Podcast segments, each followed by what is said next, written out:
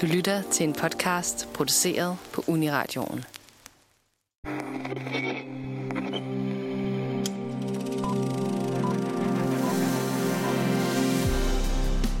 Ali G, Aladdin, Bruno og Borat. Igennem hans mange alter egoer ligger han døren op til afsides rum, river tæppet væk under sine ofre, og ligesom barnet i kejserens nye klæder, udbryder han, han har jo ikke noget tøj på. For provokatør Sacha Baron Cohen virker intet heldigt, men går han nogle gange for langt, kan man gøre grin med alt og alle, og stadigvæk selv blive taget seriøst. Dagens program handler om Sacha Baron Cohen, og ja, hans boller er stål.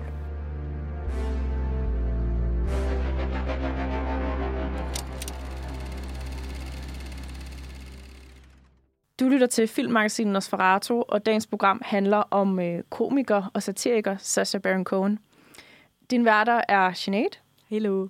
Anita Hej. og mit navn er Ida. Sacha Baron Cohen er jo øh, kendt først og fremmest for sin rolle som, øh, som Borat, øh, en, som er, der er jo kommet en opfølger til Borat nu, en Borat-film 2, og det er derfor, vi skal snakke om ham i dag. Han er jo kendt for det her med, at han øh, iklæder sig rykker og proteser og fatsuits og laver mærkelige falske dialekter. Og på den måde bliver han en form for formskifter, hvor han kan komme ind øh, i forskellige rum. Han snakker ofte med politikere, med almindelige mennesker, og, og bruger det på en måde til sådan at udstille folks uvidenhed. Øhm, og det fungerer bare enormt godt og enormt sjovt. Synes vi tre i hvert fald. Der er også mange, der synes, at han nogle gange går til grænsen.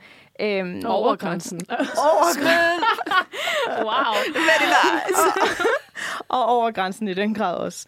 Men vi kan i hvert fald sige, at han har en meget øh, form for sådan legesyg satire, hvor at der, der er simpelthen ikke noget, som, øh, som for ham er tabu. Han er gerne nøgen, han øh, bruger gerne kroppen en hel del. Øh, ja, som sagt, mærkelige dialekter, øh, fordomme omkring folk, som er homoseksuelle, som er fra andre lande. Øh, han kører altså hele paletten øh, i forhold til at skulle... Øh, ja, skulle være grænseoverskridende og udfordre folks fordomme. Øh, så det er i høj grad det, han, han bygger sin øh, komik på. Og så har han det jo med, at han både kritiserer eliten, men at han også går efter folket, helt almindelige mennesker og deres uvidenhed. Men inden vi går i gang, hvad er jeres forhold til Sacha Baron Cohen? Er I fan? Synes I, han går for langt? Hvad siger du, Sinead? Jeg, jeg, jeg startede med ikke at kunne lide ham, fordi da Borat først udkom, øh, der i, hvad var det, 2006, så havde jeg en... Øh, så havde jeg, jeg, jeg, det var sikkert, fordi jeg havde været alt for ung, men jeg var sådan, ej, ham der skal jeg bare overhovedet ikke have noget med at gøre. Altså, han er alt for grænseoverskridende, han er alt for vulgær, som var bare noget, jeg overhovedet ikke havde nogen interesse i at se, eller på nogen måde øh, støtte. øh, og på det tidspunkt havde jeg ikke engang selv set filmen, jeg havde bare det her indtryk af, at han var sådan, fordi det var bare det, man hører om ham. Man hører, hvor, hvor voldsom han er. Øh, ved han også, ja. Men øh, jeg, siger, jeg, jeg startede i hvert fald med at have et meget negativt syn på ham, og tænkte, okay, det er også meget sensationelt, det han gør. Altså, at, at han bare var ulækker eller et eller andet for at være det, og jeg, i den alder fattede jeg overhovedet ikke, hvad hans budskab har været med, med Borat og, og andre film af samme genre. Øh, men som jeg så er blevet ældre og har set ham i andre værker, som eksempel Sweeney Todd og Madagaskar og sådan noget, så har jeg jo fået et lidt andet forhold til ham, og besluttede mig så for at give ham en chance at se de her meget kontroversielle film, som Bono og Borat og sådan noget, hvor efter jeg bare elsker dem. Altså sådan, de har totalt ændret mit syn på ham, og øh, altså, at, at når man først fatter, hvad det er budskabet med de her film er, så, så er det også meget nemmere at acceptere, at han overskrider så mange grænser, som han gør. Så jeg er bare kæmpe fan af ham nu, og jeg kan næsten sige, at jeg har set alt, han har lavet. Hvad med dig, Anita? Hvad, hvad tænker du om Sasha? Jeg tror lidt, jeg er enig med Jeanette. Øhm, jeg var også, altså, da Borat først kom ud, der var jeg sådan, okay, den er meget sjov, men jeg fatter jo ikke, hvorfor han gør det. Altså, jeg kunne slet ikke se noget budskab i det, udover bare at være klam. Øhm, men nu, altså, ja, specielt med, med den nye Borat, Borat 2, og øh, også specielt med diktatoren, der var jeg meget sådan, okay, wow, han tør virkelig at kaste sig ud i nogle, nogle lidt kontroversielle ting, ikke? Altså sådan, han, det er jo ikke... Det er jo ikke løgn, de ting, han, han pointerer. Øhm, men det er, han tør, hvad hedder det, mm, hvad hedder det, at gøre sig selv... Øh, Sårbar? Ja, præcis, på den måde. Ikke? Fordi det er jo ikke an- nogen andre, der gør, fordi alle er bange for, hvad reaktionen vil være. Men han er så ligeglad, og jeg synes bare, det er så genialt. Og han gør det både på den her meget sjove øh, måde, men også på den her meget usmagelige måde en gang imellem. Men alligevel, så elsker jeg ham. Øh, og han er bare, han er, han er et geni. Altså, han er jo så god. Geni, ja. Ja, altså jeg vil sige, at jeg er også kæmpe fan, og jeg synes net- netop også, at alt, hvad han laver, lander utrolig godt. Øhm, det, det er sjældent, han træder ved siden af. Øhm, og det er imponerende, at han både altså, er producer, idémand bag, han lever så, så meget ind i de her karakterer. Han er også en mester til det her med at stay in character. Altså han simpelthen lader sig selv gå så meget ind i de karakterer, han er, at han næsten lever som dem og agerer som dem. Og improvisere. Og improviserer. Han er en, også en, en mester i improvisation, så han, han er virkelig, virkelig øh, talentfuld og, og uden tvivl en af de største inden for, for det her område med netop, som, han, som vi også skal til at snakke om, blander øh, det her med, at nogle af de mennesker, der indgår i hans film, at nogen ved godt, altså nogle er skuespillere, og nogle er ægte mennesker. Ikke?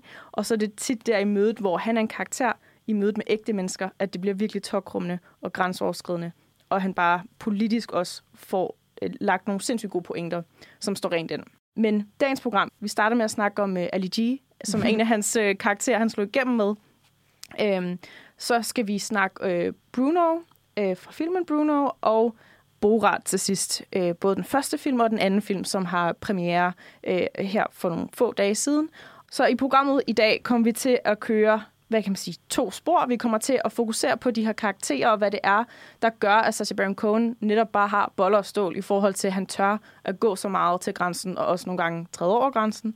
Øhm, og så samtidig snakke en smule om hans metode. Hvad er det, der går igen? Øh, hvad er det, der gør, at han er en auteur øh, uden lige? Og, øh, og som virkelig bare har slået sig fast som en enormt populær og elsket øh, øh, komisk skuespiller. Øhm, så der, der er to spor her. Hans øh, karakterer og hans metode.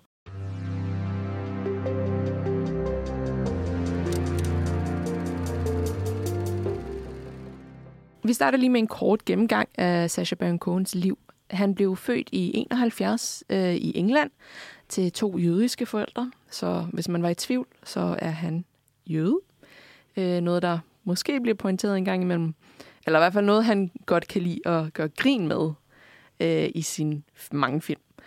Øhm, og han var meget egentlig sådan fo- fokuseret på det med underholdning øh, på forskellige punkter i, i løbet af sin opvækst. Øh, men det var så først her i, ikke her, men først i 98, mener det var, at han begyndte at, at han introducerede den her Ali G-karakter. Øh, først øh, havde han sådan et talkshow, hvor han ville interviewe øh, rigtige mennesker. Altså, det var ikke noget, der var ikke noget, der var scriptet eller noget. Han ville bare have være i den her karakter, og så ville han interviewe de her forskellige mennesker i England. Øhm, og så var det så i 2002, mener jeg det var, at han så fik øh, lavet en film, en hel film om Ali G. Og øh, så tog det ligesom fat derfra, så øh, kastede han sig ud i Borat, en ny karakter, han fik udviklet. Øh, og efter den, hvor populær den blev, så øh, fik han ligesom mulighed for at lave flere af sine idéer og få dem ført ud i livet. Så kom det til Bruno, og så videre til Diktatoren, og så ligesom, nu er han den ikoniske øh, legende, som han er i dag.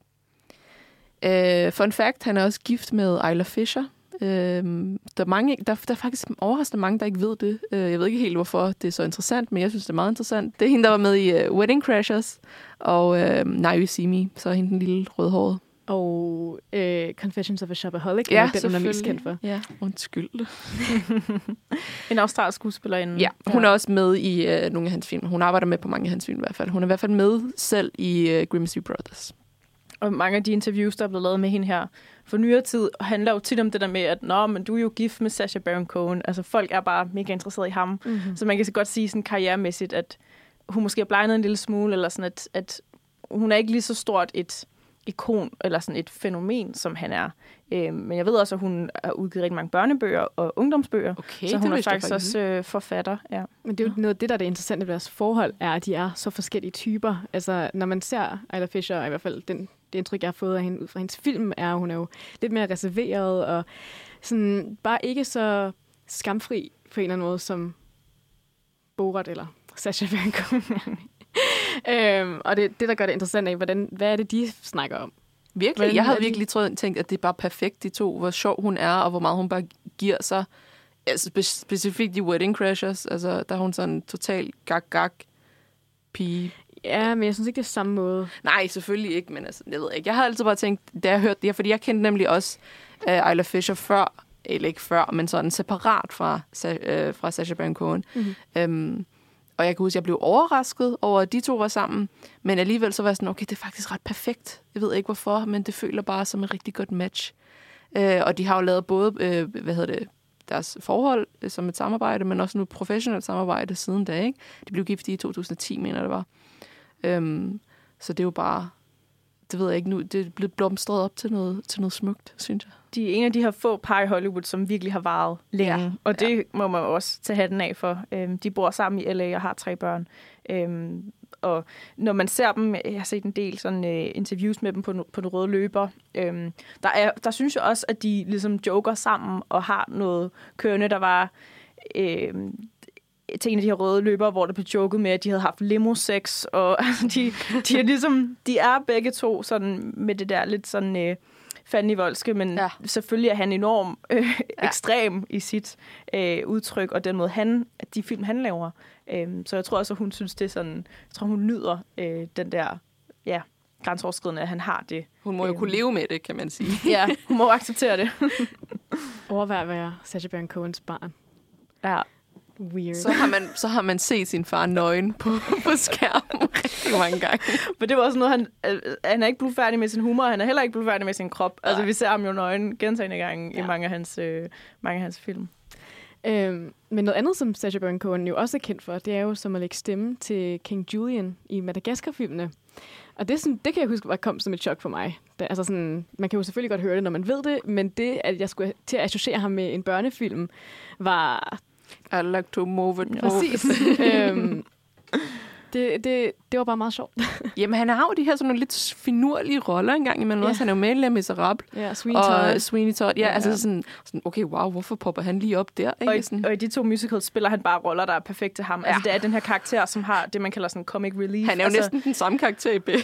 det er han, og det er to meget alvorlige. Uh, Sweeney Todd handler om den her uh, barber, der uh, halshugger folk og laver dem ind til tærter, mm. eller laver dem til tærter så er han jo med ja, i Le Miserable, som jo handler om den franske revolution, øh, som også er enormt sørgelig, enormt store sange, men der er lige den her øh, kromutter og krofatter, øh, hvor han så spiller den ene af dem, ikke?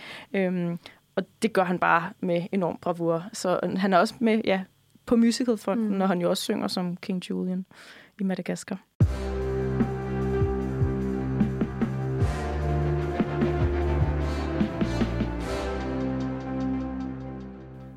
Ali G er Sacha Baron Cohens første sådan store karakter, som man oplever for første gang i det, der hedder The 11 O'Clock Show, som er et britisk tv-show, hvor han øh, interviewer en masse forskellige mennesker, og det er meget den her teknik, som Sacha Baron Cohen tager videre i, øh, i resten af hans, øh, hans film. Øh, og, og karakterer, at der ligesom går igen det her med, at de interviewer.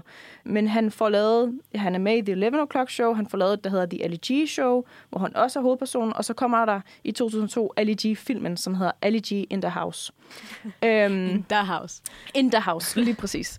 Og Ali G in the House handler om uh, Ali G, der er... Uh, han øh, er en form for, for lærer eller underviser i den her øh, lille by i England, en ungdomsskole, hvor han lærer nogle drenge, hvordan det er at være, hvordan man er street, hvordan man er gangster. Og skolen mister sin funding, altså den, den er simpelthen troet til at lukke, og derfor får Ali G rodet sig ind i politik, og han får... Øh, kommer på en eller anden måde bliver til at være en del af parlamentet. Øhm, det er meget, meget mærkeligt, hvordan at han øh, bliver involveret med den britiske premierminister. Og, øhm, og, og der, derfra går historien bare øh, lidt amok. Men det, der er så sjovt ved Ali G, er jo hans karakter. Ali G er en, er en øh, stereotyp den her forstadsknægt, som, øh, som taler sådan et lidt britisk øh, jamaikansk, altså han er inspireret af den britiske jamaikanske kultur, og han snakker på sådan en meget streetwise måde, øh, som godt kan virke sådan lidt, at han virker lidt dum i det. Han bruger meget sådan noget in it, øh, og han siger, hans kæreste er Julie, så hun er me Julie, øh, og is, altså som i jeg er, eller ja, han, han har det her meget, meget underholdende sprog. Og så har han også den her gruppe af gangstervenner, øh, hvor de jo også har nogle idéer om, hvordan, hvad det vil sige at være in the hood, hvad det vil sige at være i deres øh, gruppe. Og jeg har et klip med fra filmen, hvor vi kan få mere udtryk det her med, hvem Ali G er, fordi der ligger sindssygt meget i det her med, hvordan han taler. Øh, der, det, det synes jeg er virkelig altså, gen, altså noget, der gør, at man kan genkende Ali G. Udover hans tøj selvfølgelig. At han har store bukser, stor bluse i sådan farve, altså sådan helt gult og sådan mm. rød skrift, og han, han ligner lidt en idiot. Han ligner lidt DJ Alligator, hvis der er nogen, der kan huske ham. Lige præcis. Og har de her briller, der sådan er, har lidt gule, Tonet. gule glas, tonet glas, og en rød hoodie, og ja, han, er, Er ikke- han ser ikke godt ud. Det er ikke en hoodie, det er en uh, do-rag. Do-rag. Ja. Thank you. Um, men vi har et klip her med Ali G og hans venner. Respect. So, what's going down in Staines Town, my nigga? Yo, nigga, we just be cold chilling, kicking back, sucking on some gin and juice, laid back. Lay back. Aight. For real. Jizzy, is you wearing green? I knew it. You was defected to the Ivy Eve posse, innit?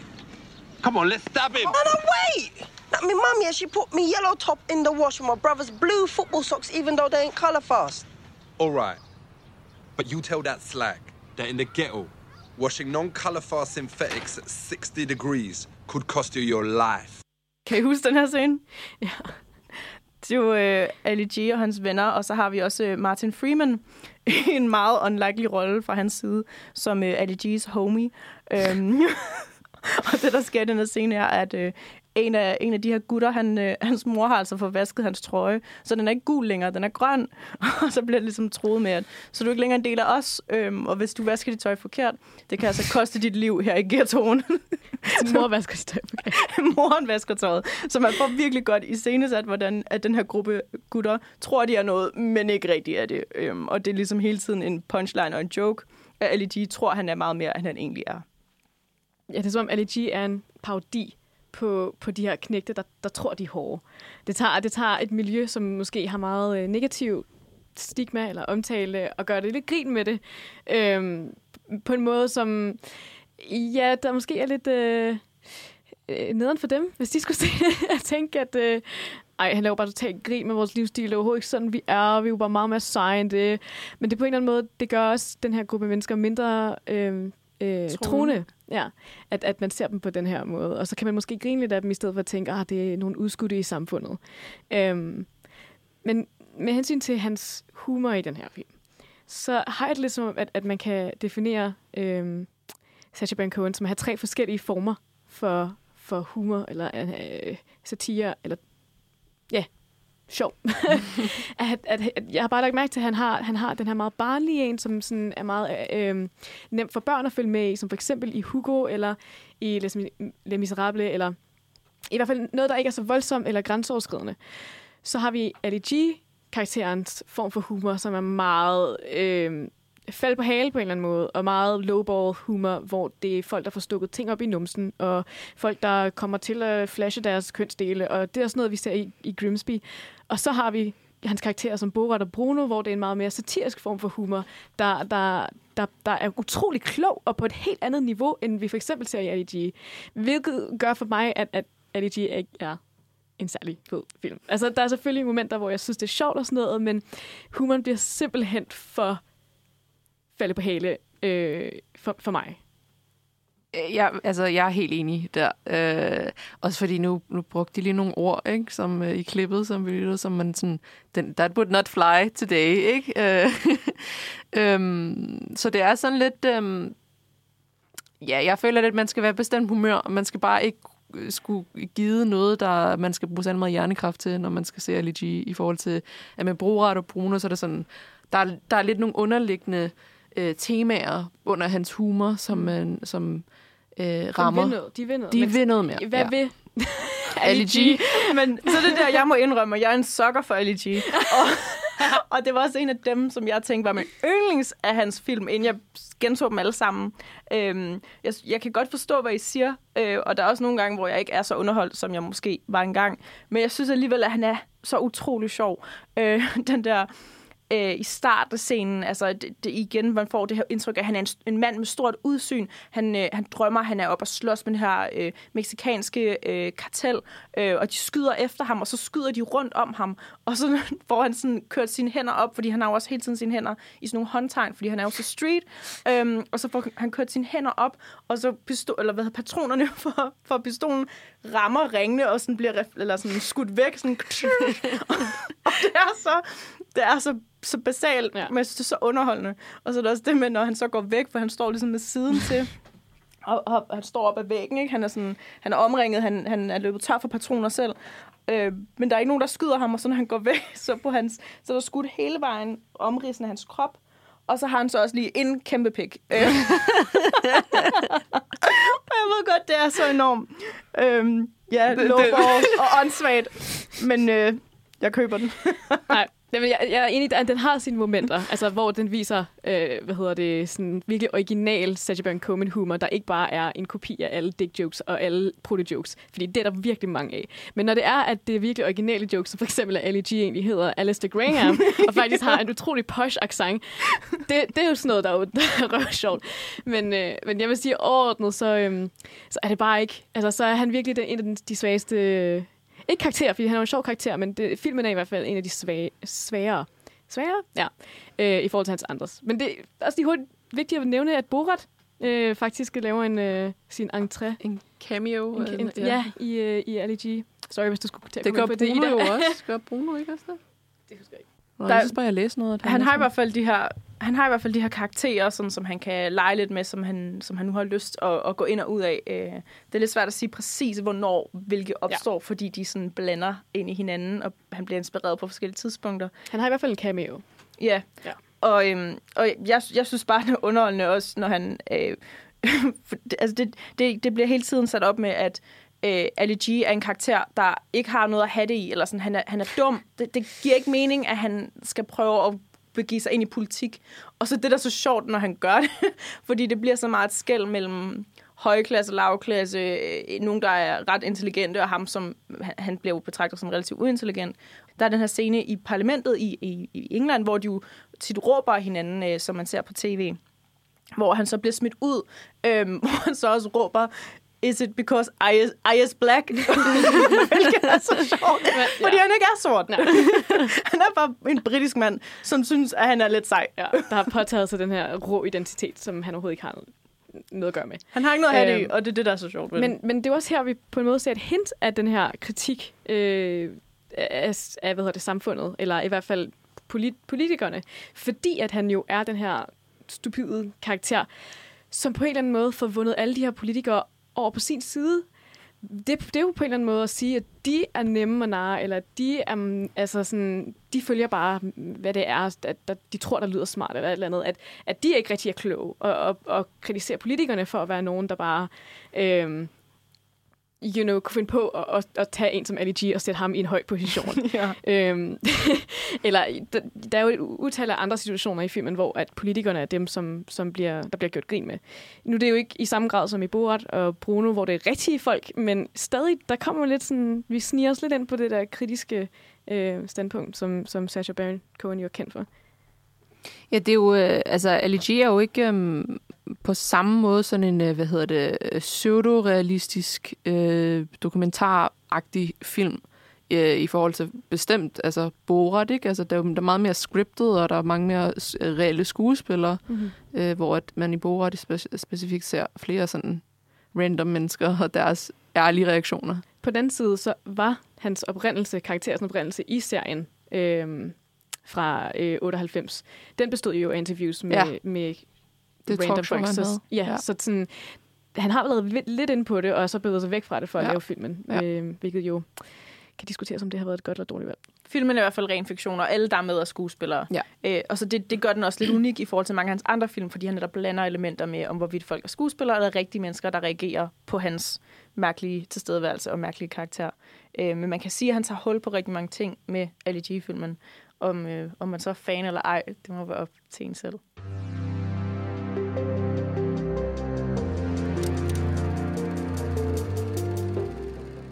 Noget af det, som Sacha Baron Cohen jo også er virkelig, virkelig kendt for, det er altid at påtage sig et form for kostyme, når han spiller de her karakterer, som han er kendt for.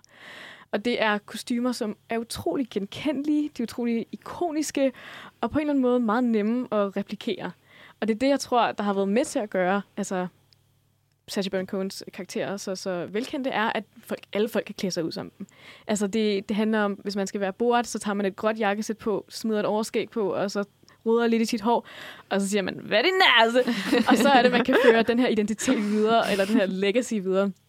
Og det samme med karakteren Bruno. Altså, du skal bare have en, nogle yellow... Øh, hvad hedder det, um, de der tyske Lederhosen. lederhosen på, og så og I sådan lige, shorts-versionen. Præcis, og så lige have noget Bieberhår, og så er du Bruno. øhm, og som du beskriver i det med LEG, så er det jo bare et gult jumpset. Okay, bare, jeg ved ikke lige, hvor man finder det, men det, igen, det er ikke noget, som man, man skal ud og finde et, øh, et kæmpe kostume for at kunne, at kunne lave og, og gå videre med.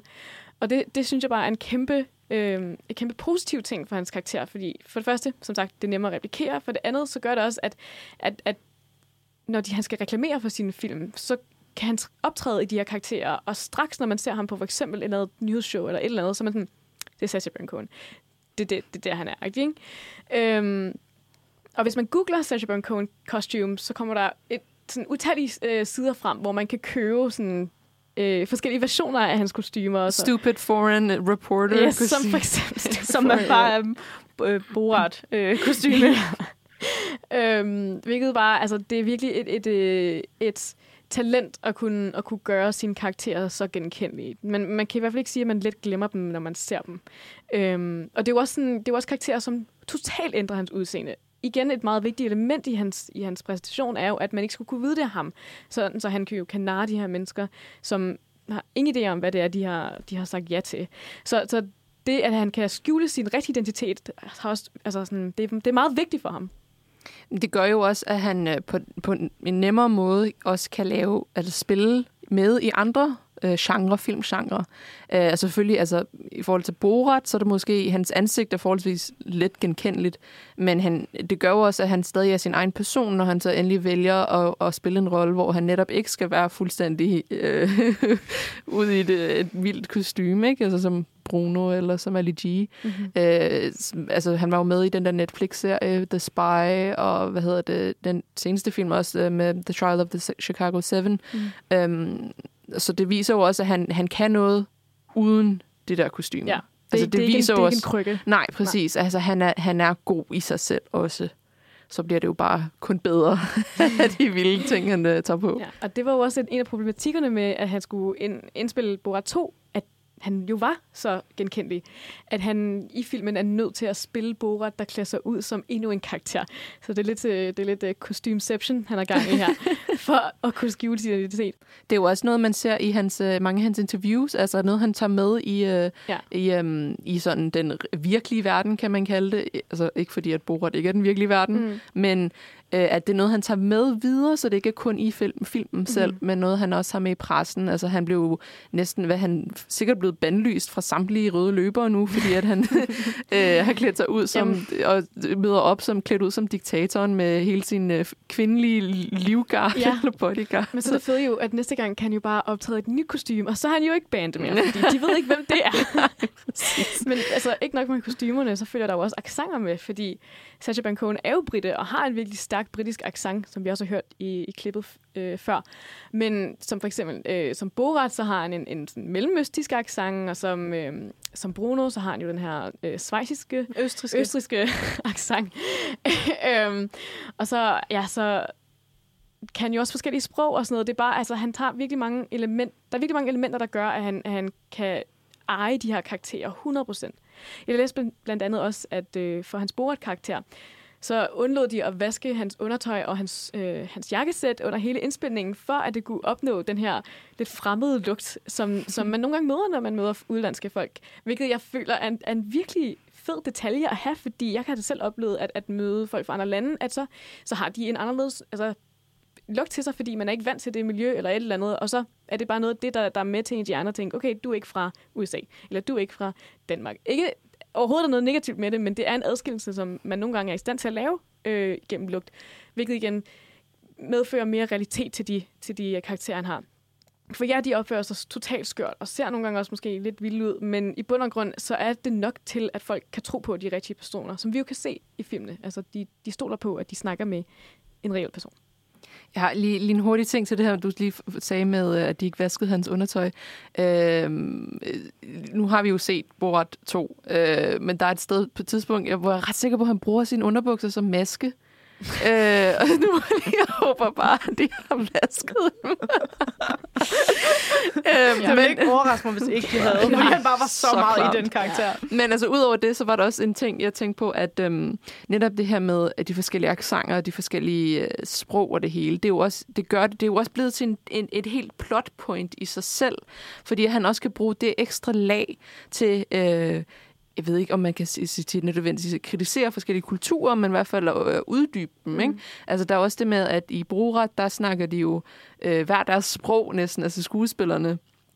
Øhm, hvor han snakker hebraisk, og øh, specielt i toren, så snakker øh, skuespilleren, der spiller hans datter, øh, bulgarisk. I Borat 1, så er det hans... Øh, øh, Producer. ja, producer Azamat. Ja, han, ja. ja. han snakker romansk. Ja, præcis. Ikke? Så er der forskellige sprog, men sådan, men jeg, jeg, lidt- jeg vidste slet ikke, altså jeg troede, det var sådan et, et, et made-up sprog, de alle sammen var blevet enige om. Ja. Men det er reelt forskellige sprog, de snakker til hinanden, og det er jo bare, altså, Og det, det var afsted med det, fordi at man bare tager det for givet, fordi præcis. man tænker, jeg kender ikke det sprog. Nej, præcis, men samtidig så er det jo, fordi de gør nar af en hel kultur, der ikke forstår, jamen der er faktisk andre sprog i verden, end det vi snakker. Præcis, han gør jo i høj grad grin af Vesten. Altså med mm. den metode med, at vi øh, har nogle skuespillere fra forskellige øh, lande, som taler deres eget sprog, men den almene seer, altså for eksempel en amerikansk seer eller en dansk seer, vil ikke opdage, mm. at de ikke taler sammen, men at de bare siger ting og spiller så godt, at det ligner, at de rent faktisk forstår hinanden.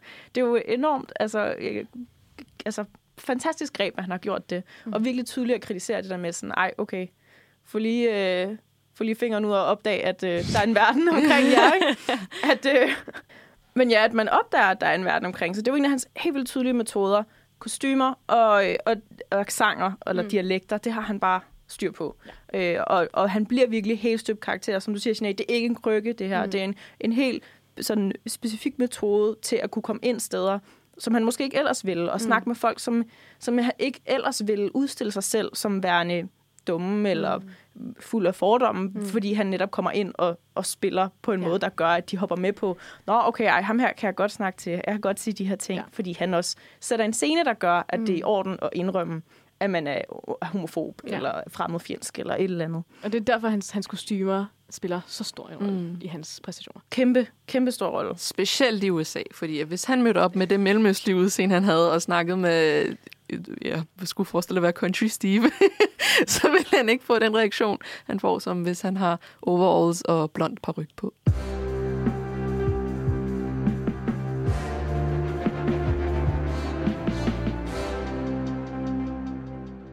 I 2009, der udkommer den film, der hedder Bruno. Øhm, og i Bruno, jeg har taget et resume med fra Blockbuster, for jeg synes, det beskriver meget godt, øh, hvad det egentlig er, filmen handler om. Det går sådan her. Den østriske bøssereporter Bruno er på vej til Amerika. Bag- øh, bagagen er pakket med flamboyant gay couture og en amerikansk adoptionsbaby ved navn OJ. Og ikke mindst Brunos livslange drøm om at blive den største østriske homo-superstjerne siden Arnold Schwarzenegger. og det synes jeg bare er en meget god beskrivelse på, hvad det egentlig er, Bruno handler om. Fordi at øh, Bruno-karakteren er jo øh, ja, homoseksuel, og det spiller han meget på, de her meget sådan, stereotypiske opfattelser af, hvordan man hvordan man bevæger sig rundt i verden som, øh, som homoseksuel. Og, øh, og Bruno har meget lidt tøj på, og er meget sådan... Øh, ja, øh, meget sådan modinteresseret også. Øh, og det eneste, Bruno egentlig gerne vil, er at være kendt. Og på den måde får Sacha Baron Cohen jo gjort grin med det her med, at man vil være kendt for hvad som helst. Øh, kendt for, for hver, enhver pris. Og på den måde får han sat ret mange øh, kritikpunkter mod Hollywood især. Og det her med bare at være og kendt. Øh, jeg synes noget, han er igen, øh, ligesom Ali G også øh, be- befærder sig som en form for tv-reporter, så er Bruno også tv-reporter, og han er kendt for at lave tv i Østrig omkring mode, men når han kommer til USA, vil han prøve at lave et nyt program, som hedder A-List Celebrity Max Out Meet Bruno. og det er en blanding af, han prøver at interviewe kendte mennesker, og så bare billeder af ham, der danser til sådan noget højt teknomusik, mens man ser hans øh, nederdele gynge til musikken. Hvor han danser. Hvor er det flot måde at sige det på. Ja. Jamen, Det er meget mere grotesk end det, vil jeg sige. Men det er meget, meget sjovt. Ja, og det her med, at han er interviewer eller reporter, det er jo også en, en virkelig stor fordel for hans karakter til at komme i kontakt med de her folk. Altså, det er jo, det er jo et øh, genialt dække til at, kunne, til at kunne få de her udtalelser fra de kendte. Sådan, ja, jeg er en udenlandsk reporter. Det er jo det færreste, der vil sætte spørgsmålstegn ved det, fordi at det er, jo, altså, det er jo normalt, man ikke kender til dem. Det er normalt, man ikke har hørt om dem. Det er normalt, man ikke har hørt, hvilken station de kommer fra. Det er normalt, man ikke har hørt, sådan, øh, hvad programmet handler om og sådan noget, fordi du er jo kendt, og det kommer til at ske 100 millioner gange fra hele, over hele verden. Så det er en utrolig klog og, og snedig måde lige at få snedet sig ind i deres baghave og sætte sig ned til et one-on-one interview med øh, for eksempel, hvad hedder hun? Øhm, Paula Abdul. Paula Abdul, ja. Jamen, det er jo faktisk øh, en ting, som vi også har i Danmark, øh, hvor at vi ser øh, forskellige danskere klæde sig ud øh, og så interviewe. Øh, jeg ved ikke, om man kan kalde dem danske kendte, men i hvert fald lidt mere større, lidt større navne. Øh, for eksempel Anne, Annette Haik ville klæde sig ud som, øh, jeg tror, koreansk eller japansk, en asiatisk øh, journalist. Og Nej. man vil slet ikke kunne... Gen- jo, jo, altså det er lang tid, det er sådan 10 år siden, eller 10-15 år siden, hvor hun ville så vel interviewe de her folk, og så vil hun til sidst afsløre, at det var Annette Haik hele vejen igennem. Altså, det vil slet ikke køre i dag, ikke? Altså, totalt kæmpe whitewashing-ting, ikke? Men det var en ting, og jeg kan huske, min familie, vi synes, det var så grineren. Altså, jeg kan, jeg kan virkelig huske det. Øhm, hun hed, hvad var det, hun hed? Ushi Haiko. Øhm, men så er der også, hvad hedder det, et andet dansk satireprogram med, tre, med fire øh, kvinder med anden etnisk baggrund. Øhm, det slører stadig på DR, hvor at der er en af dem, der vil klæde sig ud som en journalist fra Dubai og gå rundt og, og interviewe folk omkring det ved jeg ikke, hygge og sådan ting. Ikke? Altså, det er bare sjovt at se, hvordan at, øhm, det er egentlig meget øh, et, øh, hans, eller hvad hedder det, Sacha Baron Cohens måde at gøre det på, specielt i Bruno, er faktisk noget, vi godt kan genkende herhjemmefra. Så det er sådan lidt også en dansk satirevinkel på det, synes jeg. Øhm, og det gør måske, at, at for mange danskere er det måske ikke lige så chokerende, som det vil være for amerikanere eller noget. Øh, og det gør det lidt mere velkendt for os, og så kan vi bedre, være bedre, større fans af det. Det er rigtig nok, at vi også i Danmark har set en pendant til det her med at være en, altså klæde sig ud og så være med i medierne, eller være interviewer øh, på, på en præmis, som ikke er sand, men hvor man sætter det op på den måde. Blandt andet en journalist, der hedder Christoffer Eriksen, har været, har været med til at gøre det her øh, i det program, der hedder Absurdistan. Der, øh, de sendte en, øh, en pressemeddelelse ud om, at nu åbner der en ny klub i København. Den hedder Eye Candy, og den er kun for smukke mennesker. Øhm, og der er så et interview, hvor han, blev, øh, han er blevet inviteret ind på Laurie, og han har sådan et rødt halsterklæde på og sådan en, en hue, og han ligner bare en rigtig nar. Øh, en meget, Kæmpe douche. En kæmpe douche. Øhm, hvor han blev interviewet omkring det her med, kan, kan jeg nu være bekendt og åbne- en klub, hvor det handler om, at man skal være pæn. Øh, det, det er Jeg, jeg faldt for den. Jeg kan huske det. Jeg faldt for den så meget. Jeg troede seriøst, han var, sådan, Ja. okay, wow. Men hvor han også ender med at disse øh, øh, journalisten, fordi hun er for Laurie, og så siger han, det kan godt være, at man ikke går så meget op i at være pæn på Laurie, men det er meget, meget sjovt. Men ja, det er i hvert fald en virkelig en, en tydelig metode, øhm, som, som Sacha Baron Cohen bruger gentagende gange til at komme ind øh, på de her områder, som han gør. Og det er jo utrolig effektivt for ham. Og han mestrer det i høj grad her med Bruno. Det er helt igennem en fantastisk film, hvor at han har sådan fortællemæssigt også får sat rigtig mange både i søen, men også får sluttet på det igen. Eller, altså, der er ligesom små klip, hvor han, så er han med i hæren, øh, og får en fortælling omkring det, hvordan han har en Dolce Gabbana-bælte, og, og han kalder en af, en af mændene for she, Girlfriend. girlfriend, fordi de sådan siger til ham, at han skal ned og lave push-ups, og det nægter han. Øhm, Do you have an attitude, candidate? Do we No, detect an attitude? Sir, Everything do we- he- we do. an Sir, attitude. she's got an attitude. What? Sir, what? Mr. Candidate, you just called You me just called she. us- Get down, candidate. Do it now. What type belt is that, candidate? What is that? DMG. What is DNG? Dolce and Gabbana, hello? Hello? Hello? Front How of the you rest get of down, you? Sir, Officer Candidate, you deserve a medal for exceptional skin. No, like, what are you talking? What are you trying to say, candidate? So, Officer Candidate, you could be a general in the bitch army, is where you're going. Og så øh, er der også en mand, der, øh, hvor han, han, altså, han leder bare efter mening, ikke? Øhm, han er også med til en karate-instruktør, hvor han prøver at spørge, at, hvordan skal jeg, fordi han indrømmer, at nu vil han ikke længere være homoseksuel, så hvordan skal han bekæmpe, Forsvare sig mod. forsvare sig imod, hvis der er en mand, der angriber ham med dildoer. Men det er, jo, det er jo meget sådan konfrontationelle situationer, han sætter sig selv i. Altså, det er ofte situationer med folk, der ikke øh, umiddelbart er store fans af homoseksuelle. Så det er, sådan, det, det er meget stærke reaktioner, han får. For eksempel også med det her gay converter øh, præst og sådan noget. Altså, det, det, han søger de her folk, som vil have den totalt sjove, men også en lidt forkerte reaktion på det, han gør. Også, altså, nogle gange er de også helt berettiget til at reagere, som de gør, ikke? Men det er, ikke, det er jo ikke, fordi han, han øh, play it safe. Nej, og apropos det, så er der jo også en meget, meget kendt scene fra Bruno, som vi skal høre nu her, hvor at han har adopteret en sort baby, og han er jo en østrisk mand, en hvid mand. Øhm, og han har sat det her scenarie op. Publikum er ægte nok, men, men øh, han, er, han skal være med som en, et øh, deltager på et talkshow. Talkshowet er falsk, øh, men publikum har sande reaktioner. Ja, de på, tror, de er blevet indkaldt til et rigtigt talkshow. Ja, lige præcis. Og publikummet er hovedsageligt øh, sorte amerikanere. All right, so how did you find your son? I swapped him. You swapped him? Swapped the baby for what? For an iPod. What? Not just any iPod, one that was like limited edition, red. A U2 iPod, heard of it? All right, but but wait a second. You are the baby's father now, and you chose to dress that baby up in a T-shirt that says what? Gaby. That's not the baby's name, is it? No, I gave him like a traditional African name. So what's the baby's name? OJ.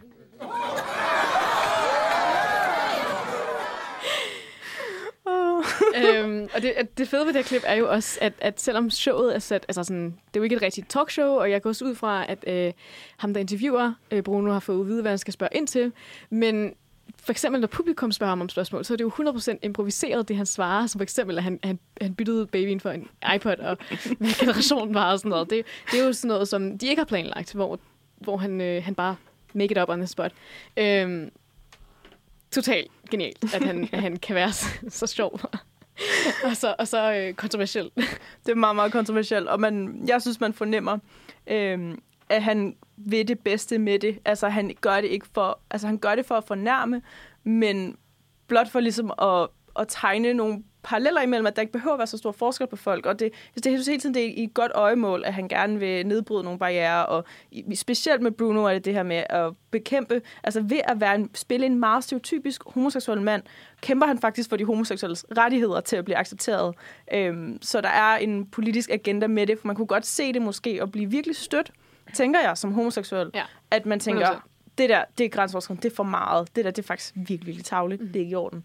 Øhm, men når man ved mere om Sacha Baron Cohen og hvad han står, står for, så ved man også, at han politisk selvfølgelig går super meget ind for, at alle skal have ret til at være, hvem end de er. Ja. Og han tegner nogle meget, meget skarpe, altså skarpe, skarpe linjer for at få folk til at forstå, mm. at man skal kunne acceptere og rumme Bruno.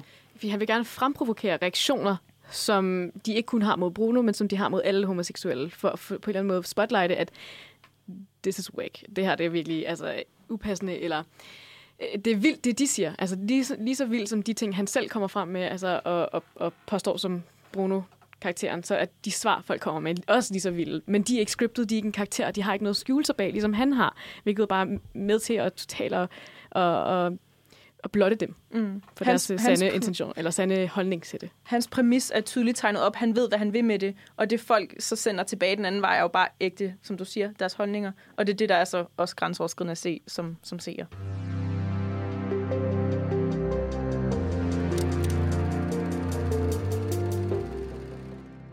Så skal vi jo til at snakke om nok Sacha Baron Cohens mest kendte karakter, og det er Borat Sagidiev.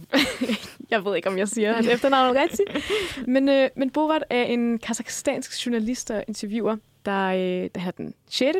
Øh, mest kendte journalist i Kazakhstan.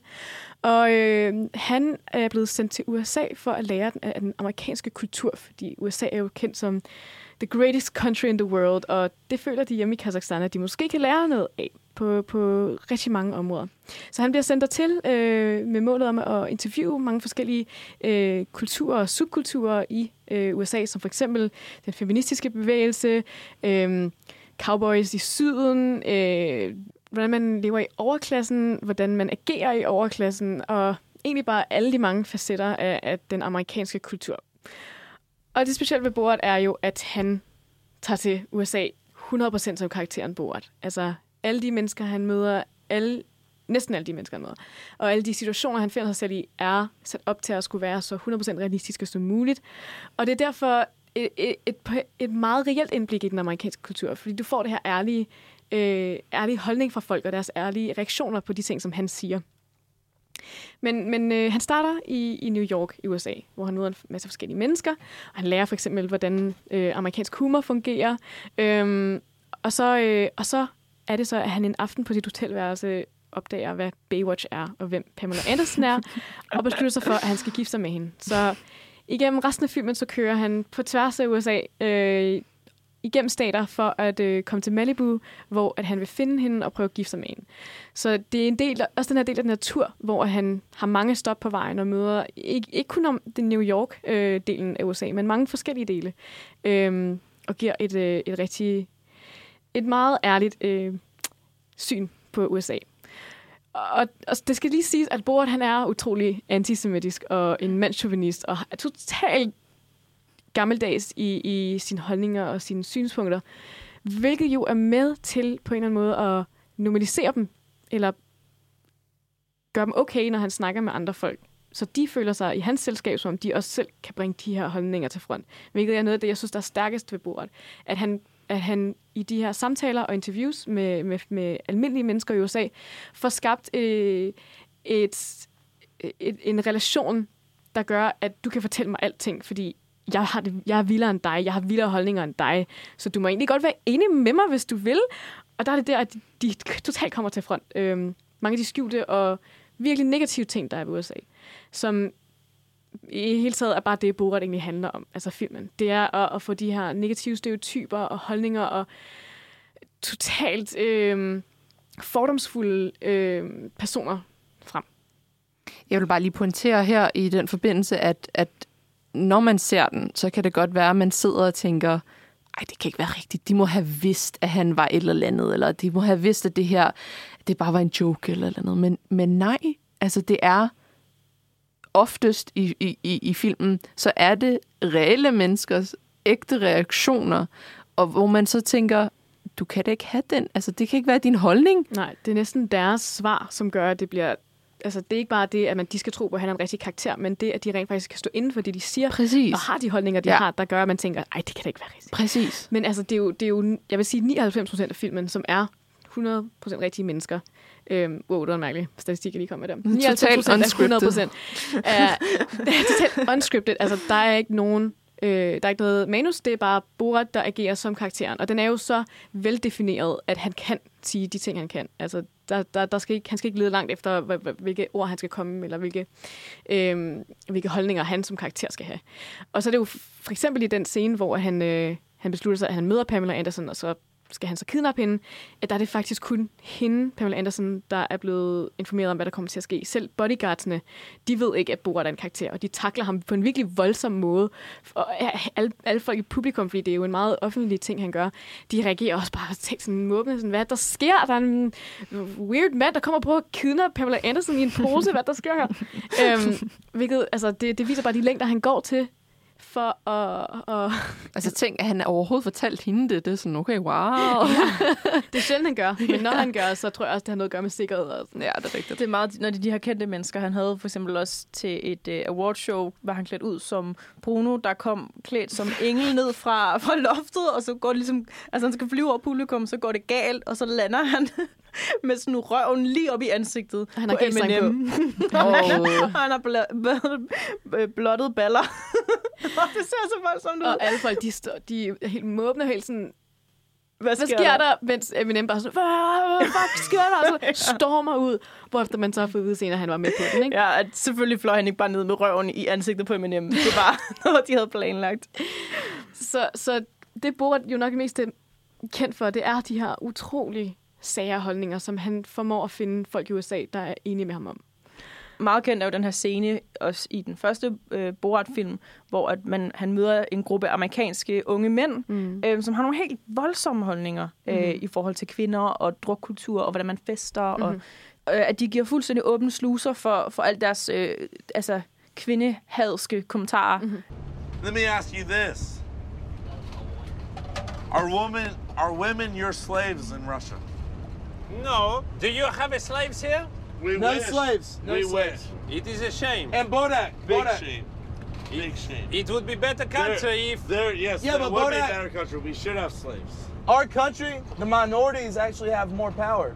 anyone that is minority has the the uh, upper hand. We have the Jews. We have anybody that's against the mainstream.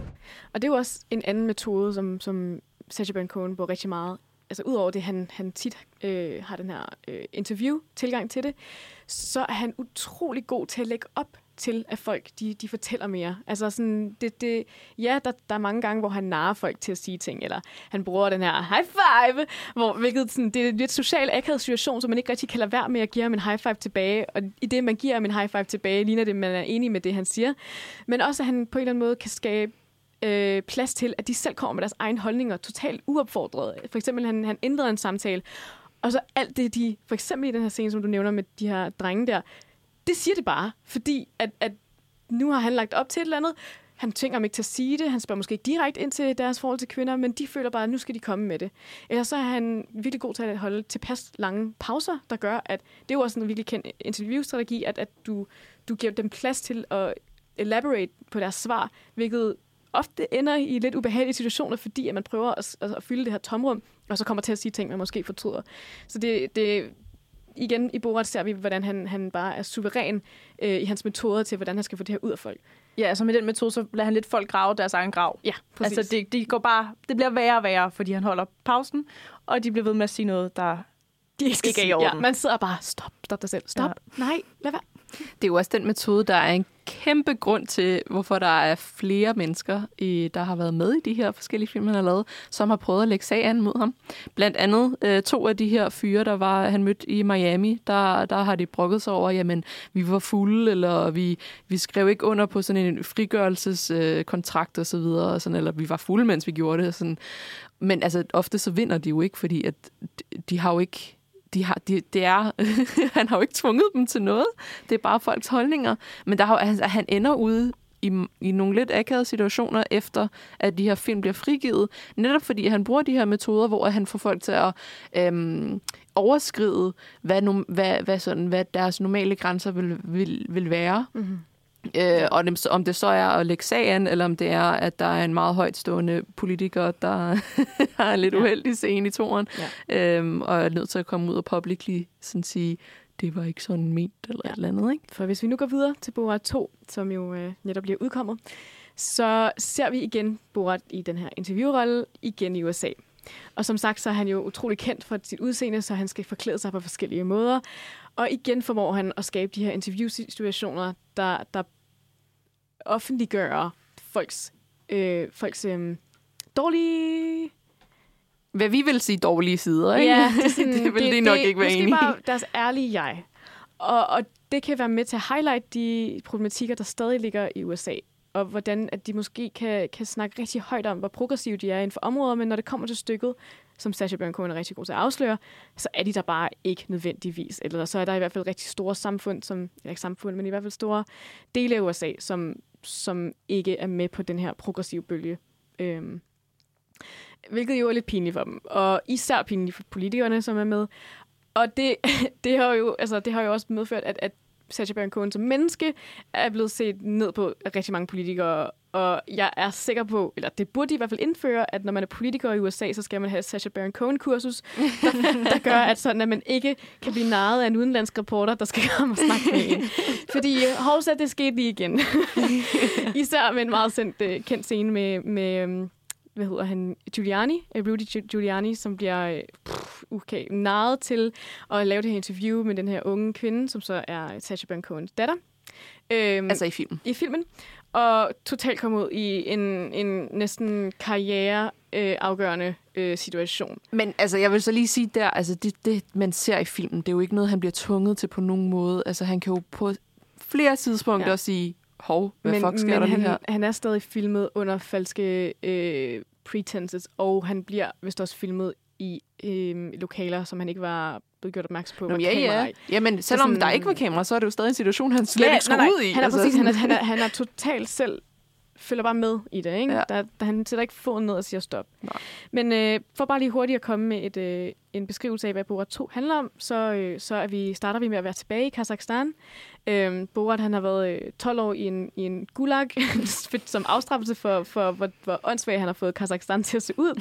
Hvilket jo også lidt er en del af virkeligheden, fordi at det rigtige Kazakhstan blev utrolig sur på. De prøvede også at lægge sagen mod ham. Præcis. Men så blev de gode venner, da de så, hvor mange turister, Ja. der kom derhen. øhm, så, øh, så vi er tilbage der, øhm, hvor efter at, at, øh, at Borat han indgår en aftale med, øh, med sin øverste chef om, at, at øh, han kan Med blive, præsidenten, er det jo, om at han kan blive sendt tilbage til, øh, til USA for at på en eller anden måde forbedre båndet imellem dem, efter de, han, har gjort, øh, han har gjort dem så meget til grin. Og det skal han gøre ved at aflevere en gave, som er, som er den her, det er en abe, som er, som er Kazakhstans Kulturminister. kulturminister og pornostjerne. Øhm, men det er, så i, det er så i hans afsked med sin hjemby, at, øh, at, man, op, eller man finder ud af, at, at øh, Borat har en datter, som øh, jo, han er meget ked af, fordi det er en kvinde, og det er jo ikke så godt. Det, han kalder hende også for mit ikke-mandlige barn, ikke? ja, ja, ja. Han, Altså, er, han er bare virkelig mod kvinder. fordi i, øh, i Kazakhstan, så har kvinder jo stemmeret. Nej, nej. Godt that. Nej, det var ikke godt that. Øhm, nej, øh, så han, sådan, han prøver lidt at få hende ud af verden. Sådan, Han prøver af- selv hende at sige, at du går bare i seng igen og giver hende noget løg, og Ja. så siger du, Ja. ja. Og så er det så, at, han, øh, at hun på en eller anden måde får snedet sig ombord og øh, tager chimpansens plads ved at spise den. Ja. Øhm, og, øh, og så er det så, at det gør for ham, at han, han kan jo bare give hende som gave, fordi Trump har jo en forkærlighed for unge kvinder. øhm, og, og det har hele hans... Øh, hans Stab også. Ja. Så, øh, så det, bliver, det bliver filmens øh, mål, det er at få, få givet hans, hans datter, Tuta, øh, Tuta, i, ja. ja, i til, gave til Mike Pence. til Mike Pence. Som, og det ændrer sig jo hen ad vejen til at være øhm, Rudy Giuliani. Ja. Og, Det er en mindre fisk i... Uh, ja. Han bliver nødt til at gå Øhm, ned og hække. ja. men men det, det, her jo, altså, det er jo i sig selv en kæmpe kritik af Trump. Altså, de gør jo så meget grin med hans, med hans forhold til kvinder i hele den her film. Hvilket jo også har ført til, i virkeligheden, at Trump har, har kommenteret på, på Sacha Baron Cohen, og hvordan han bare er så åndssvag og overhovedet ikke sjov. Så sådan kan vi lige have kaldt ham det rigtige McDonald Trump. McDonald Trump. Ja, yes. som Sacha Baron Cohen kal- kalder ham. Øhm, McDonald Trump. Men, øh, og så er det jo så, at Sacha Baron Cohen svarer igen og siger sådan, din karriere er ødelagt lige om lidt. Jeg synes ikke, du er særlig sjov, men alligevel griner hele verden af dig. Så du må gerne være med i mit program, når du ikke længere er præsident her om et par dage. øhm, men det er jo ikke første gang, at de to interagerer sammen. Fordi det var også tilbage i 90'erne, hvor at Ali G havde sin serie, hvor han interviewede en masse forskellige folk, at han i karakteren som Ali G øh, interviewer Donald Trump. Og, øh, og Donald Trump er jo kendt for at være en forretningsmand, så Ali G skal jo selvfølgelig have nogle forretningsmæssige øh, øh, råd. What is the most popular thing in the world? Music. No. Tell me. Ice cream. Okay. Everyone has it. And what is the problem with ice cream? I have no idea. It drips. Okay. So me idea is what? To make a drip-proof ice cream. No. Brilliant idea this. All right, whatever. You ain't gonna come out with that though. No, I, I promise you I won't. Well, my idea is to come out with just like these ice cream gloves that make the ice cream not go on your hands and make it all well sticky. And also keep your hands warm Okay. when when you is eating the ice cream. Okay. Is you in or is you in? Okay. Well, it sounds like a good idea, and I hope you make a lot of money. Good luck, folks. It's been nice seeing you. You take care of yourself, Well, okay? Is you going to be in on that? Well, it sounds like an interesting. We've got like P Diddy is going to be in it. Ja, og i det her klip, så, øh, så er det jo at sådan, at Trump han meget hurtigt det går op for ham, at det her det er noget værfis. Det er noget... det er en parodi på et eller andet, det kan ikke være ægte. Øhm, og det har så nok også været grund til, at han ikke er blevet interviewet senere hen, fordi han har været, han har været, han har været lidt skarp der og set igennem, at, at Ali G har ikke været en... øh, Det, det vil kun ende ud i et eller andet råd fra ham, hvis han skulle møde ham igen. Ja. Der er jo også, øh, der er faktisk også et andet møde imellem dem, kan man sige, hvor at øh, Borat i den første film øh, faktisk skider foran Trump Tower. ja. øhm, så de bliver ligesom ved med at, øh, at møde hinanden en lille smule. Ja. ja. Men alt i alt så er Borat altså utrolig... Øhm, den populære diskurs omkring, hvordan politikken i USA er, har måske nemt ved at gemme sig bag øh, et meget posi- positivt, nej, det har det jo ikke, et meget øhm, idealistisk syn på, at uh, vi er the, the greatest country in the world, mens at, at Sacha Baron Cohen så lige kommer ind med bordet og siger, ah, ej, det er jo ikke. og, og, og, øh, og, for, og for alt det her, de har gemt under overfladen frem til forsiden. Eller? Og det er faktisk, jeg vil ikke engang sige, det er ret nemt for ham. ja. og, og, og, og afslører de her sider af dem. Mm. Altså, det er vidderligt. Jeg sad sådan tilbage vidderligt med den der følelse af, det kan ikke, det kan ikke være rigtigt. Nej, men det var helt igennem... Det hele var he- helt rigtigt. Altså, ja. det, noget af det mest fantastiske ved den første Borat-film er, at jeg gennem hele filmen sad og tvivlede. Altså, jeg kunne ikke tro det. Det var unbelievable. Og det viser jo bare, hvor, hvor meget han egentlig afslører, at ja. vi ikke kan tro på det. Ja. Fordi det har ikke været noget, der har været øhm, sådan velkendt. Ja. Men jeg synes bare, at sådan, han stepper det virkelig op i den her. Øh, måske også, fordi der er nogle mere aktuelle temaer, han tager fat i. Ikke? Ja. Øhm. Men det er jo ikke uden risiko, han gør det. Han har jo været øh, øh, tæt på at blive... Øh, kom til skade rigtig mange gange ja. under indspilningen af de her film, fordi det netop er så kontroversielle ja. øh, emner, han tager op. Han har været far sindssygt mange gange. Der er også en serie, som vi desværre ikke får tid til at snakke om, men Who is America, som han lavede øh, til HBO, hvor han også bruger præcis de samme slags metoder, som vi allerede har været igennem. Men der har han den her karakter, som er sådan en left-wing øh, type, som er meget, meget øh, bevidst omkring sine egne øh, privilegier ved at være en hvid mand, øh, en hvid cis-mand, øhm, og som gerne vil skabe øh, mangfoldighed i USA. Og der er han blandt andet i den her lille bitte by, hvor han skal forklare, hvordan at byen er blevet udvalgt til at skulle have en moské. Og det skal faktisk være den største moské i verden uden for Mellemøsten. Ja, der er fordi rigtig meget turist øh, der er Ja, og det er en lækker moské. Og hvor, hvor glæder jeg ikke bare, siger han til det her øh, udvalg af folk, som bor i byen, som jo selvfølgelig ikke kan fordrage ideen om at skulle have en moské i baghaven.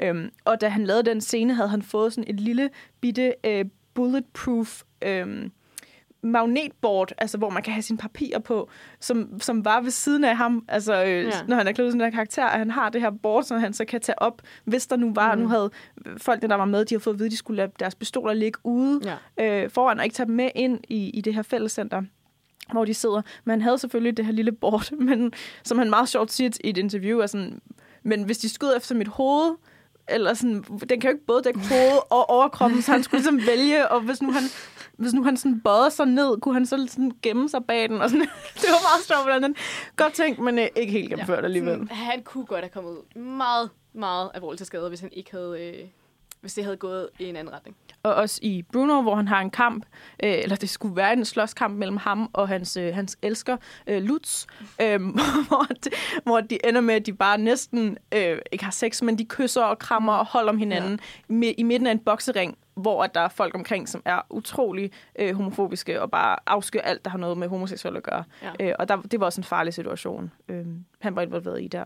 Altså ja, men også under Boa 2, så noget så ikke mennesker, men øh, corona ramte jo også midt i indspillingerne, så det var også nogle ting, at øh, der blev de ja. også nødt til at tage hensyn til det. Og som de er utrolig succesfuldt har kommet udenom, synes jeg. Ja. Altså, det, man ser det ske og sådan noget, men det er alligevel ikke noget, der har, der har spændt ben for, for selve filmen. Nej, man kan også sige, så giver, åbner det også op for nogle nye situationer, hvor han kunne øh, få lov til at være sammen med nogle bestemte mennesker i et længere stykke tid.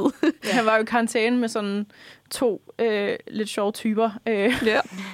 som han I igen fem dage. fik, I fem ja, dage. Og han, han brød ikke rollen eller karakteren Nej, i de fem dage, fordi de måtte jo på intet tidspunkt vide, at han ikke var Borat. Ja. Det er vildt. Det er så virkelig, vildt. Øhm, Han er en mand med, med metoderne i orden, ja. og, øh, med en helt sådan forfinet fornemmelse for øh, det her med at være grænseoverskridende, men på den rigtige måde, hvor der på en eller anden måde er mening med galskaben. og hvordan man lige præcis stikker til folk nok Ja. til, at de, at de gør deres sande jeg til kende. Og han er ikke bange for at, at ligesom risikere sig selv på den måde. Ikke? Altså, Ja. han, er, han vil gøre alt for at, at, at, at komme frem med sine, sine, sine idéer. Ja. Han er perfekt til at drive folk til kanten, og så lade dem selv tage springet. altså selv øh, dumme sig og sige de helt forkerte ting, men fordi han netop har skabt, som jeg allerede har sagt, den her forbindelse til dem, der gør, at de tænker, det er i orden, han forstår mig, han er med mig, øh, ja. ham her, øh, øh, i hver end rolle, han er klædt ud mm, som. Det er jo mm. den samme metode, der går igen, men som han er utrolig succesrig med.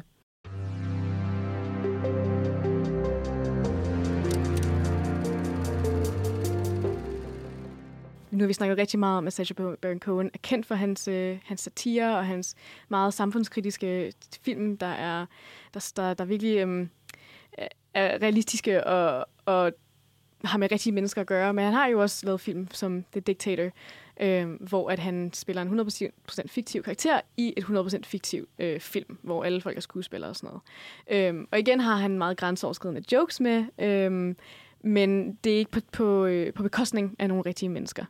Hvilket jeg dels øh, jeg, jeg, jeg tror, jeg er større fan af, at når det er, har med rigtige mennesker at gøre. Fordi det er den der chokfaktor, jeg virkelig godt kan lide. Ikke, at- ikke at diktatoren ikke er sjov, men øh, for mig personligt, så synes jeg, at det er mere bemærkelsesværdigt, når han laver film som Borat og Bruno. Det er jo altså, så det kan godt være, at, at, at officielt på papiret, så er det jo en, en totalt fiktiv person, men det er jo meget, altså det er jo ba- baseret på Gaddafi og sådan Saddam det er en Hussein. af- Ja, ja, altså sådan, og også det med, at han har alle, hele hans, øh, hans personlige bodyguards, livgarde ting, mm. det er jo kvinder, det var noget Gaddafi var kendt for, og sådan, øhm, man ved godt, hvem det er, han, han refererer til, og sådan også noget med noget øhm, katarisk øh, kongefamilie og Så sådan det er ikke? lidt på bekostning af nogen. Men de er, ikke, de er ikke med i filmen på den måde, Nej, det er altså, rigtigt, at de kan det gøre sig selv til grin. Ikke? Ja. Altså man kan sige, at han kører det her spor, hvor det er 100% fiktion, men meget inspireret i virkeligheden, og hvor han stadig har temaer, der gør sig gældende i den virkelige ja. verden, som i Ali G-filmen og i The Dictator-filmen. Og så er der det her, hvor han ligesom spiller med, man kan godt kalde det en form for sådan pseudorealisme, mm. altså hvor der både er virkelige mennesker og skuespillere, øh, og så er det interaktionen mellem de ting, der er sat op, men også at se de folk, der ikke er inde på, nå, okay, det er en film, nå, okay, du er ikke en rigtig person. Det ved de ikke, mm. så derfor er deres reaktioner ægte nok. Ja. Øh, og det er den her blanding, hvor det bliver sådan lidt, han laver sjov med, at det skulle være en form for dokumentarisk. Øh, og, og Mockumentary. Det, en mockumentary, altså man kan kalde det utrolig mange. Det er svært på en eller anden måde at sige, at det er en speciel genre. Vi kan bare sige, at han i hvert fald har mestret det, mm. og er virkelig genkendelig for at have lavet de her ting, hvor han blander fiktion og fakta, og, øh, og hvor man bliver i tvivl om, øh, hvem er egentlig med på den, og hvem er ikke. Mm. Øhm, og det, det rammer han bare hovedet på sømmet hver eneste ja. gang. Øh, så man kan sige, bliver han laver han sjov med alle, og kan man så ikke tage ham seriøst? Altså, når man ved, at han, der er en politisk øh, baggrund i det, han gør, at han har en holdning med det, så synes jeg personligt, at det er i orden, at han bliver så grænseoverskridende og Ja. ja. Spiller på stereotyper og så videre, fordi Og det, det er er- ligesom... Ja, det vi ved, han er. Ja. Den person, han er i virkeligheden. Som Ja. er en utrolig øh, retfærdighedskæmpende øh, fyr, der, der, der gerne vil have positive ændringer i verden. Præcis. Altså, ja. hvis man ikke vidste, havde den, kendt til hans baggrund, og hvis han havde den her hensigt bag, så, ville jeg, så kunne man godt se, okay, wow, det er alt for meget. Men når man netop ved, der er et dybere budskab i, så ja, så synes jeg, at alle hvad havde målet hellig og midlet, kan man sige. Helt sikkert. Øhm, så vi fik snakket en hel del om forskellige af hans karakterer. Øhm, men ja, vi, vi kunne have gået mere ind i, i Diktatoren selvfølgelig, og i Who is America-serien, som han har lavet, som, hvor han igen tager fat i mange af de her øh, teknikker. Øhm, og vi kan jo bare sige, at vi glæder os til at se, hvad han ellers laver i fremtiden. Bror 2 er fantastisk. Mm. Gå ind og se den. Øh, Eller den er på Prime. Tag hjem og se den. Tag hjem og se den. Øhm, det, er, øhm, det er bare en fornøjelse at se, når den her spasmager, han øh, udfolder sig og, øh, og får sat de helt rigtige problematikker op øhm, på en sjov måde. Man er utrolig underholdt, vil jeg mene. Men det var alt, hvad vi nåede for i dag. Vi kunne snakke i evigheder om Sacha Baron Cohen, fordi ja. han bare er så fantastisk. Kan vi tre i hvert fald være enige om.